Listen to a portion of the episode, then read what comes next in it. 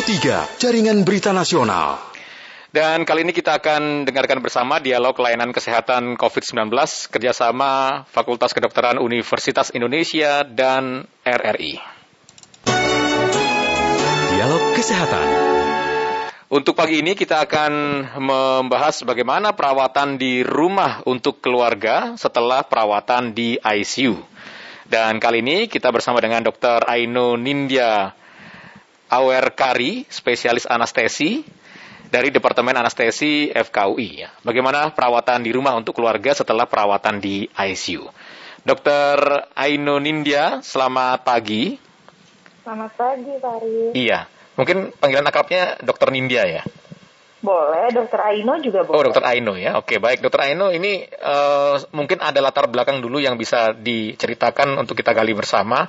Kenapa kemudian perawatan di rumah untuk keluarga setelah perawatan ICU ini penting uh, penting kita angkat gitu ya. Apa hal-hal yang harus diketahui oleh pendengar kita ini? Baik. Jadi uh, tentunya ada beberapa jenis pasien yang pulang dari ICU. Mm-hmm. Kalau pasien itu pulih sempurna dan bisa berfungsi seperti sebelumnya ya, jadi bisa jalan yeah. sendiri, bisa makan sendiri, tentunya. Dokter, kita... mohon maaf ini saya potong sebentar nih. Dokter suaranya kecil ya, boleh diangkat oh, sedikit ya? powernya ya? Agak oh, jauh ini. Masih kecil. Masih ya? Uh, bentar, aku Oke, okay, mungkin. Kalau sekarang? Ah, ini sudah mulai kencang ini dokter.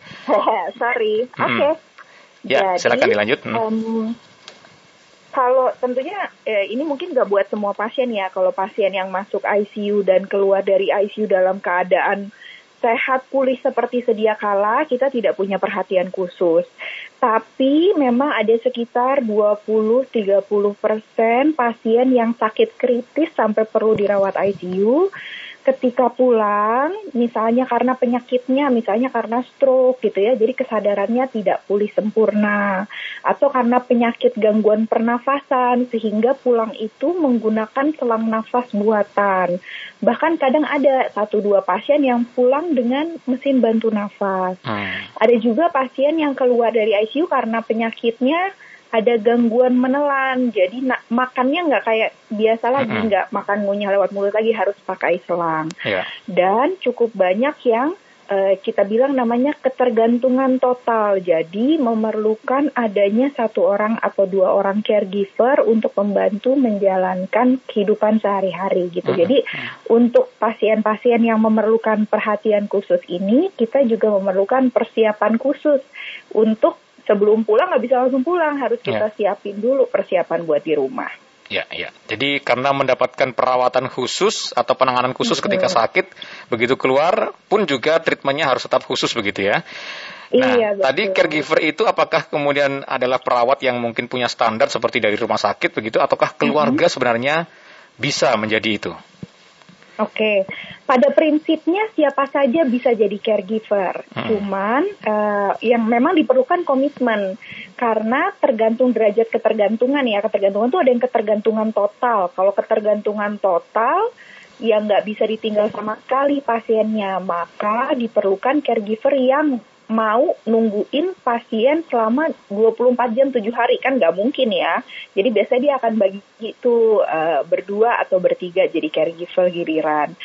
Uh, tapi memang kadang uh, tergantung pasiennya kondisinya seperti apa ya. Kalau dari yang tadinya sehat terus tiba-tiba langsung jadi uh, langsung jadi ketergantungan total, biasanya keluarga kan perlu waktu untuk adaptasi dulu. Hmm. Di periode adaptasi ini ada perawat uh, profesional yang bekerja di bidang home care yang bisa memfasilitasi periode transisi nggak jarang juga. Kadang misalnya keluarga itu nyaman dengan adanya perawat. Karena perawat kan mungkin uh, udah ngerti gitu ya nggak perlu diajarin hmm. lagi. Terus mungkin kadang-kadang keluarga tuh kan suka takut-takutan ya kalau mesti ngerawat khawatir Betul. selangnya lepas atau gimana ada uh, pilihan untuk uh, dengan menggunakan profes tenaga profesional. Hmm. Tapi prinsipnya siapa pun bisa menjadi caregiver asal ya kalau pasiennya ketergantungan total ya nggak bisa ditinggal-tinggal gitu. Kecuali yang ketergantungannya parsial. Jadi misalnya dia cuma perlu bantuan pada saat makan gitu. Bisa hmm. ditemenin pas makan aja gitu. Beberapa kita lihat hybrid. Jadi misalnya uh, pada pagi hari pakai tenaga perawat pas keluarganya lagi pada kerja nih. Tapi pas keluarga udah pada pulang, di rumah rame lagi, perawatnya bisa pulang dan tukeran keluarganya yang jagain gitu. Ya, ya. Tapi hal-hal basic apa yang perlu untuk diketahui sebagai persiapan ketika misalnya uh, anggota keluarga kita begitu ya, itu masuk dalam kategori yang butuh uh, perawatan khusus karena keluar dari ICU ini. Apa saja hal-hal yang wajib untuk diketahui oleh keluarga ini, dokter? Oke, pada prinsipnya ada tiga hal. Yang pertama yang paling penting adalah menjaga uh, agar keluarga kita yang sakit ini bisa uh, napas secara normal. Kalau ini nggak semua pasien ya, kalau memang udah bisa napas secara normal sih nggak ada masalah. Tapi kalau dia punya tracheostomi, tracheostomi itu selang nafas yang keluar dari leher. Jadi untuk orang-orang yang biasanya nggak sadar nih atau nggak bisa napas sendiri, dia punya selang di leher. Jadi kita harus belajar cara menjaga selang di leher ini, cara ngebersihinnya gitu ya. Uh, sehari mesti tiga kali dibersihin, cara lepasnya, cara pasangnya lagi gitu. Itu yang pertama, cara napas. Yang kedua adalah yang penting juga cara memberi makan. Cara memberi makan ini ada teknik-tekniknya yang bisa dipelajarin di ICU sebelum pulang ke rumah memberi makan ini prinsipnya ada yang pakai mulut langsung ke mulut, ada yang pakai selang. Selang juga ada yang bisa lewat hidung, ada yang bisa lewat uh, perut. Nanti kita akan belajar sebelum pulang bagaimana cara uh, memberi makan, gimana cara masukin makanan, dan kalau makanannya itu lewat mulut, jenis-jenis makanan apa saja yang aman untuk diberikan, memberikannya bagaimana, kemudian habis makan posisinya harus seperti apa. Yang ketiga adalah perawatan basic sehari-hari. Perawatan basic sehari-hari itu termasuk di antaranya cara memandikan, cara menjaga agar uh, sehari-hari itu tetap ada gerak walaupun minimal gitu ya. Jadi fisioterapi di rumah juga bisa dikerjakan oleh caregiver. Kemudian melakukan perawatan sehingga ada pencegahan luka karena sering pasien yang uh, ketergantungan total itu dia tiduran aja jadi cenderung di bagian bokong, di bagian punggung mulai ada terbentuk luka. Jadi harus mulai uh, menjaga kulit, memberikan pelembab, terus kalau mulai ada lecet-lecet, mulai diberikan plester untuk mencegah supaya plesternya tidak berkembang lebih lanjut. Hmm. Jadi tiga itu sih yang paling sering. Uh, yang paling utama ya, jadi jaga uh, nafas, nafas, makan dan juga mandi ya sama uh, iya basic hygiene sama hmm. kegiatan sehari-hari betul. Ya, basic hygiene. Nafas, makan, basic hygiene ini harus dipahami. Ini iya. butuh latihan nggak ini kira-kira dok? Atau bahkan mungkin kalau mau pulang itu biasanya dokter ada edukasi dulu begitu untuk keluarga. Betul betul. Ada ya? Biasanya ada karena nggak mungkin lah langsung pulang nanti hmm. keluarganya bingung. Uh, pada periode sebelum pulang umumnya uh, pasien ICU tuh kebanyakan mungkin nggak langsung pulang ya. Sebelum pulang turun ke ruang rawat biasa dulu. Sebelum turun ke ruang rawat biasa akan ada pas kita lihat nih mulai stabil kayaknya bakal mulai bisa pindah dalam satu dua hari ke depan keluarga akan mulai dilibatkan dalam perawatan jadi ikut ngerawat bareng sama nurse ICU-nya hmm. nanti pas udah turun ke ruang rawat bisa mulai latihan sama nurse yang di ruang rawat. Cuma memang kalau di ruang rawat kan nggak seintens di ICU ya. Jadi uh, frekuensi latihannya mungkin berkurang gitu. Nanti kalau itu sudah siap baru pindah ke rumah. Mm-hmm. Jarang sih pasien yang langsung dari ICU ke rumah, cuman memang ada gitu ya. Uh, dan pada pasien-pasien seperti ini kita siapkannya dari ICU seperti itu.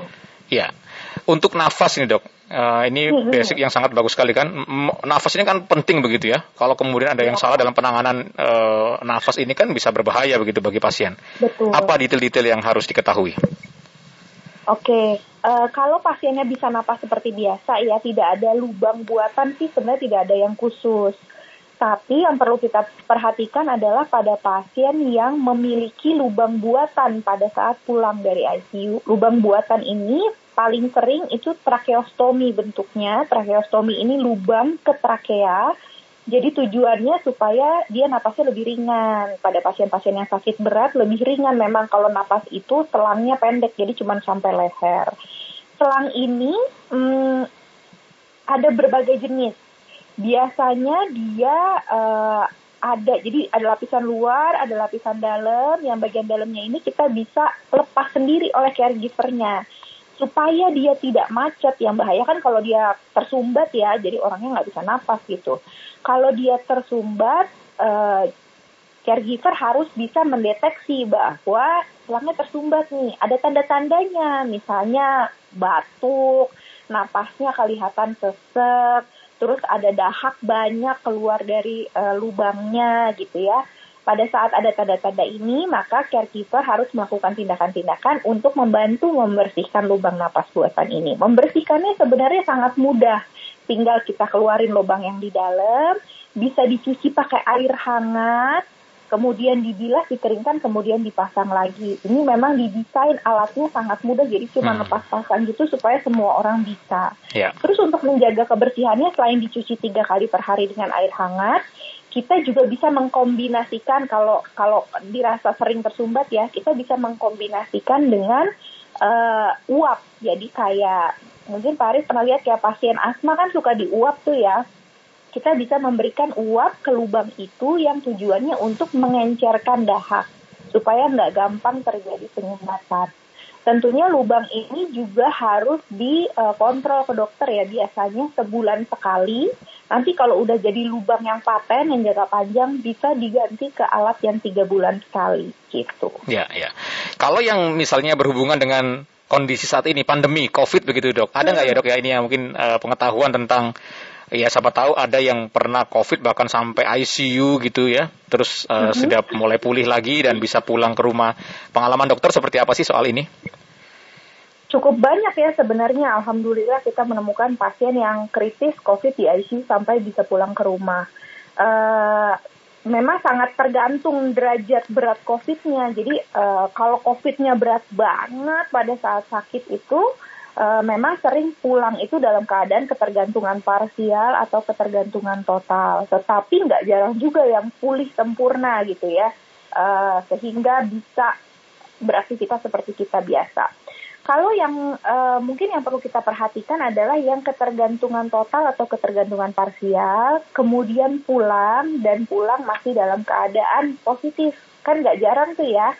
Uh, sekarang kan nggak harus negatif kan pulang dari rumah sakit mm, kan masih positif mm, gitu. Mm. Jadi ada beberapa strategi yang kita bisa lakukan untuk pasien-pasien seperti ini. Mm. Untuk pasien yang pulang ketergantungan tapi COVID-nya masih positif, tentunya kita menyiapkan keluarga supaya di rumah itu bisa menyediakan area isolasi mandiri. Jadi hmm. harus yang punya ruangan sendiri atau uh, daerah yang terpisah. Area khusus yang terpisah dengan yang lain ya.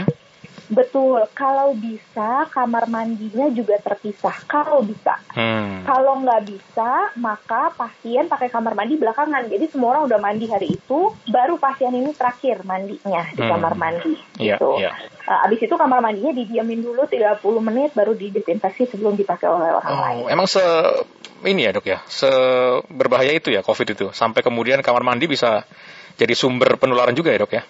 Soalnya kan kamar mandi kita sikat gigi, ngeludah ya. Oh iya ya. Uh, jadi ada ada tinggi ada, potensinya penularan ya. ya. Ada potensi penularan di kamar mandi dan kamar mandi itu seringnya kan bukan area terbuka, bukan daerah terventilasi kan. Hmm. Ya, ya mungkin ada ya orang yang di kamar mandi ada jendela, tapi kan nggak banyak. Biasanya kan ruangan tertutup gitu. Hmm. Cuman enaknya juga kamar mandi itu untungnya kan kita gampang bersihinnya ya tinggal semprot-semprot desinfektan lantainya basah juga nggak apa-apa jadi sebenarnya walaupun ada resiko penularan tapi membersihkannya juga mudah sebenarnya jadi nggak perlu khawatir gimana-gimana tapi memang kita harus waspada hmm, hmm, gitu okay. nanti juga caregivernya harus dipisah jadi caregivernya yang buat pasien ini jangan nanti keluar-keluar dan ikut campur bersama keluarga yang lain gitu uh, harus dedicated nemenin sampai pasien dinyatakan negatif dan boleh selesai isolasi mandirinya. Hmm, Oke, okay. tapi biasanya kalau yang pasien COVID ini uh, tidak sampai yang tadi kita awal ceritakan ya, butuh uh, alat-alat untuk bantu nafas dan sebagainya. Yang yang pengalaman sejauh ini bagaimana? Ya, sebenarnya ada yang pakai, ada yang enggak. Mungkin lebih banyak yang enggak ya. Mungkin hmm. sekitar 80% dari ICU pulang tuh nggak pakai uh, 20% nih yang pakai dan dengan ketergantungan total. Tapi kalau yang 80% nggak pakai alat bantu nafas, uh, cukup banyak juga yang dia mungkin pakai alat bantu makan Atau kalau pasiennya tua ya, sering juga pasiennya tuh usia lanjut kan COVID yang berat ya. Usia lanjut, jadi um, dia mulai apa kayak lupa-lupa gitu ya. Jadi juga nggak bisa ditinggal tuh, walaupun mungkin gejala COVID-nya tidak berat, tapi dia nggak bisa ditinggal karena dia lupa-lupa, terus mudah marah misalnya, ada gangguan emosi, jadi juga nggak bisa menjaga dirinya sendiri gitu. Kita akan undang pendengar, siapa tahu ada pertanyaan dari pendengar ya. E, telepon kita buka melalui 384 4545. Jangan lupa kode area 021. Kemudian 021 352 3172 atau 021 386 6712. WA kami 081 399 399 888 masih membahas bagaimana perawatan di rumah ya untuk keluarga setelah perawatan di ICU. Kita bersama dengan Dr. Aino Nindya Awer Kari, spesialis anestesi dari Departemen Anestesi Fakultas Kedokteran Universitas Indonesia. Jadi ada tiga hal yang patut untuk diperhatikan. Ini soal nafas ya, kemudian e, bagaimana makan untuk pasien yang setelah dirawat di rumah sakit kemudian di rumah dan yang ketiga adalah soal higienitas sehari-hari. Soal makan ini dokter mungkin juga bisa diulas ya dok. Bagaimana nih? Kenapa kemudian ini juga menjadi penting untuk diperhatikan oleh keluarga yang merawat pasien yang setelah keluar dari perawatan ICU? Betul, karena uh, makan itu ya semua orang butuh makan ya dan uh, sering pasien tuh kalau keluar dari ICU masih dalam kondisi pemulihan, jadi belum betul-betul fit untuk bisa mengatur makannya sendiri. Tidak jarang juga karena jenis penyakitnya mungkin memerlukan makanan-makanan khusus. Uh, tergantung jenis penyakitnya, uh, sering pasien itu nggak bisa makan seperti kita biasa. Makanannya kadang mesti di blender atau mesti dihaluskan kemudian mungkin makannya perlu perlahan-lahan sehingga harus ada caregiver yang membantu nyuapin atau memastikan pasien itu uh, makannya habis gitu ya sesuai dengan porsinya. Perhatian khusus yang perlu kita berikan juga adalah pada pasien yang pakai selang makan sonde. Jadi oh, di sonde, sonde ya. Di sonde dipasang dari hidung atau dari perut gitu langsung ya uh, ini kita harus uh, sebelum pulang biasanya sudah diajarkan tuh uh, cara membuat makanan yang bisa dimasukin melalui sonde. Hmm. Prinsipnya makanannya masih cair dong, nggak bisa padat. Jadi Betul. biasanya harus kita blender dulu. Atau ada juga sediaan-sediaan komersil yang udah jadi kayak bubuk gitu, yang bubuknya tinggal dicairkan pakai air panas gitu, terus dia langsung jadi makanan cair yang bisa dituangin ke sonde. Oh, oke. Okay. Uh, ada lagi dok? Hmm? Kemudian si caregiver juga harus uh, tahu cara pakai sondenya gitu ya. Jadi habis dimasukin makanan harus dibilas, pada jam-jam tertentu harus dialirin. Dan hmm. sonde ini biasanya bisa bertahan 1 sampai 3 bulan tergantung jenis alatnya. Dan kalau udah dekat masa waktunya harus dibawa lagi ke rumah sakit untuk ganti sonde yang baru. Oke, jadi nggak sembarangan dipakai terus gitu ya? Dengan alasan iya, hemat gitu kan bahaya ya. Iya. Baik. Murah juga bisa soalnya. Mm -hmm. Baik. Ada Ibu Dinda di Bogor. Kita sapa dulu. Selamat pagi Bu Dinda. Selamat pagi Bung uh, Arif. Iya, Bu Dinda. Ada iya. pertanyaan apa ini untuk Dokter Aino? Iya, selamat uh, pagi dokter. Pagi Bu. Salam sehat ya dokter, Bung Arif dan tim menyapa Indonesia. Uh, siang ya, udah masih siang ya. Masih pagi. Masih pagi ya, dok? Mm -hmm. Masih pagi ya. Uh, dok, ini kalau bicara selang makan ini saya teringat beberapa tahun yang lalu ini orang tua ya ayahanda dalam hal ini. Uh, sekarang sudah almarhum. Waktu itu juga pakai selang makan tapi bukan habis di apa di operasi bukan. Cuma karena sakit uh, tua begitu dokter. Uh, apa nah yang jadi pertanyaan? Begini saya kan saya yang merawat ya dok ya. Cuma saya belajar mm -hmm. juga dari perawat untuk selang makannya itu dokter. Uh, apakah sama uh, ini untuk pasien apa yang yang sekarang ini yang sedang dibahas? Pas apa? Pasien yang keluar dari ICU pas, pasien yang keluar dari ICU apakah sama dengan pas apa namanya selang makan yang yang saya maksud ini ya, dok? karena yang untuk orang tua itu tadi ya. Karena gini masuk da, masuknya ke rongga dada. Saya sampai takut-takut gimana gitu dokter. Hmm, merinding takut-takut gimana ngeri gitu dokter. Apakah itu sama begitu? Karena panjang gitu Bu Arif. Sekitar berapa ya? Karena sampai perut begitu. Sampai rongga dada ya, dan perut gitu. Jadi ya. uh, itu aja pertanyaannya dokter. Terima kasih Baik. banyak. Selamat pagi. Selamat pagi Bu Dinda di Bogor ya Dan Anda sekali lagi masih bisa bergabung melalui 021 384 4545 dan 021 352 3172 bersama dengan Dr. Aino Nindya Awerkari ya. Bersama dengan beliau Anda bisa langsung tanya bagaimana perawatan di rumah untuk keluarga setelah perawatan ICU. Siapa tahu ada nih keluarga pendengar yang sedang butuh perawatan dan atau sedang dirawat bisa dengan Dr. Aino Nindya, spesialis anestesi ya untuk mendapatkan pengetahuan lebih jauh lagi. Nah, untuk sondenya sendiri antara untuk yang orang karena usia dirawat dan butuh makan dengan sonde dengan orang yang tadi keluar dari perawatan ICU itu sama atau tidak ini pertanyaan Bu Dinda. Baik, terima kasih pertanyaannya Bu Dinda.